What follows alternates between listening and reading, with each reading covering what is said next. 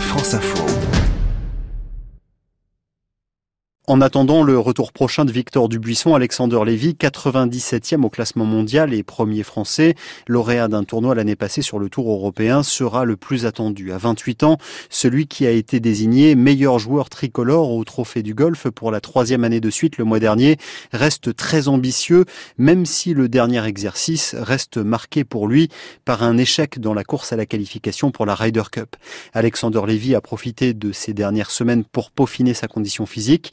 La patience et la détermination feront le reste. Mes axes de travail, euh, je les connais et je suis vraiment confiant pour euh, ce qui arrive euh, dans les années à venir. Faut pas se fixer des objectifs à court terme, juste des objectifs de moyens, mais le plus important sur les 5 à 10 ans, c'est de jouer sur le PG Tour et de pouvoir gagner des majeurs. C'est de la patience, un peu de tout, un peu de confiance, un peu de mental. Il n'y a pas qu'un élément, je pense que c'est plein de petits détails, c'est mental, c'est physique, c'est technique, tout un ensemble quand je vais progresser, ben, je vais m'améliorer, je vais durer plus longtemps et c'est ça le plus important. Alexander Lévy sera présent à Abu Dhabi la semaine prochaine pour participer au premier tournoi de l'année sur le Tour européen, circuit sur lequel on retrouvera 11 Français au total contre 13 l'année passée, avec un Victor Dubuisson en reconquête après une année blanche, une opération à une oreille et 20 kilos perdus.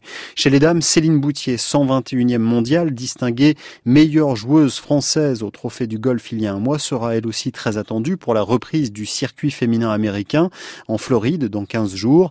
À 25 ans, ses qualités et tout ce qu'elle a pu mettre en place peuvent lui permettre de viser très haut pour la néo-retraitée Gladys Nocera. C'est une joueuse très sérieuse, qui a un swing euh, très propre, très juste, qui est capable de répéter le même swing, euh, même sous pression. Et surtout, c'est une personne qui aime travailler et qui, qui s'investit énormément, qui a fait le choix de partir aux États-Unis, qui s'est entourée de gens de qualité en termes de coaching, de travail physique et mental. Donc voilà, c'est une jeune joueuse qui a une grande carrière devant elle. Et c'est vrai que bah, le circuit américain, c'est difficile, hein, on le sait. Hein, c'est euh, beaucoup de sacrifices, mais je pense qu'elle est prête à les faire. Elle l'a prouvé, donc euh, voilà, tout est positif pour elle.